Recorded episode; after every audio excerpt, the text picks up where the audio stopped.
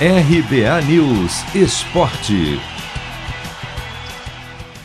Técnico interino Osmar Loss elogia o empenho dos jogadores do Inter na vitória por 1 a 0 sobre o Bahia, gol de Edenilson pelo Brasileirão, mas nega que os atletas tenham corrido mais dentro de campo após a demissão de Miguel Ángel Ramírez.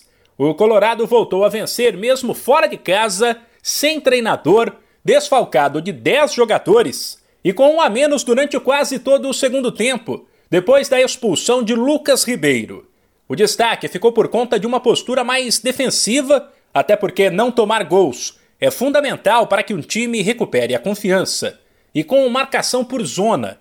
Osmar Loz defendeu o trabalho de Miguel Ángel Ramírez, lamentou a cultura de troca de treinador no Brasil e avaliou que na semana passada contra o Vitória, no jogo que selou o fim da era Ramírez, os atletas também se esforçaram. Todo profissional que passa num clube de futebol, ele deixa um legado, ele deixa coisas que, bem aproveitadas, podem auxiliar no processo de qualquer equipe. O Miguel e sua comissão técnica fizeram isso, deixaram condições para que a gente possa usar isso como um trampolim para evoluir, que esse processo de mudança na nossa cultura ela se torna é, normal em alguns momentos, não deveria, mas é.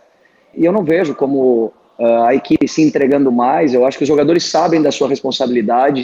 Normalmente se reflete isso no treinador quando há, quando há um, a sequência de resultados que não são os esperados. Mas os, os jogadores sabem da sua, da, sua, da sua necessidade de também dar a sua prova. E eu acho que hoje eles fizeram isso contra o Vitória também, correram muito com um jogador a menos. Se a vitória do Inter surpreendeu muita gente, até pelo momento conturbado, a derrota do Grêmio também. Até porque o tricolor foi totalmente dominado em casa pelo Atlético Paranaense, que venceu por 1 a 0, resultado que manteve o Imortal na zona de rebaixamento.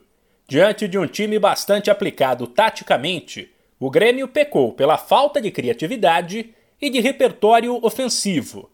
Depois, o técnico Thiago Nunes destacou que o adversário teve méritos e avaliou que os vários casos de Covid no elenco nos últimos dias prejudicaram a equipe, uma vez que atletas que estavam afastados voltaram sem ritmo. A equipe adversária que conseguiu neutralizar a maior parte das jogadas ofensivas, né? Criamos alguns mecanismos diferentes para tentar ter mais profundidade, mas é um jogo muito difícil, muito duro contra uma equipe, além de organizada, que já está com um ritmo competitivo até maior que o nosso.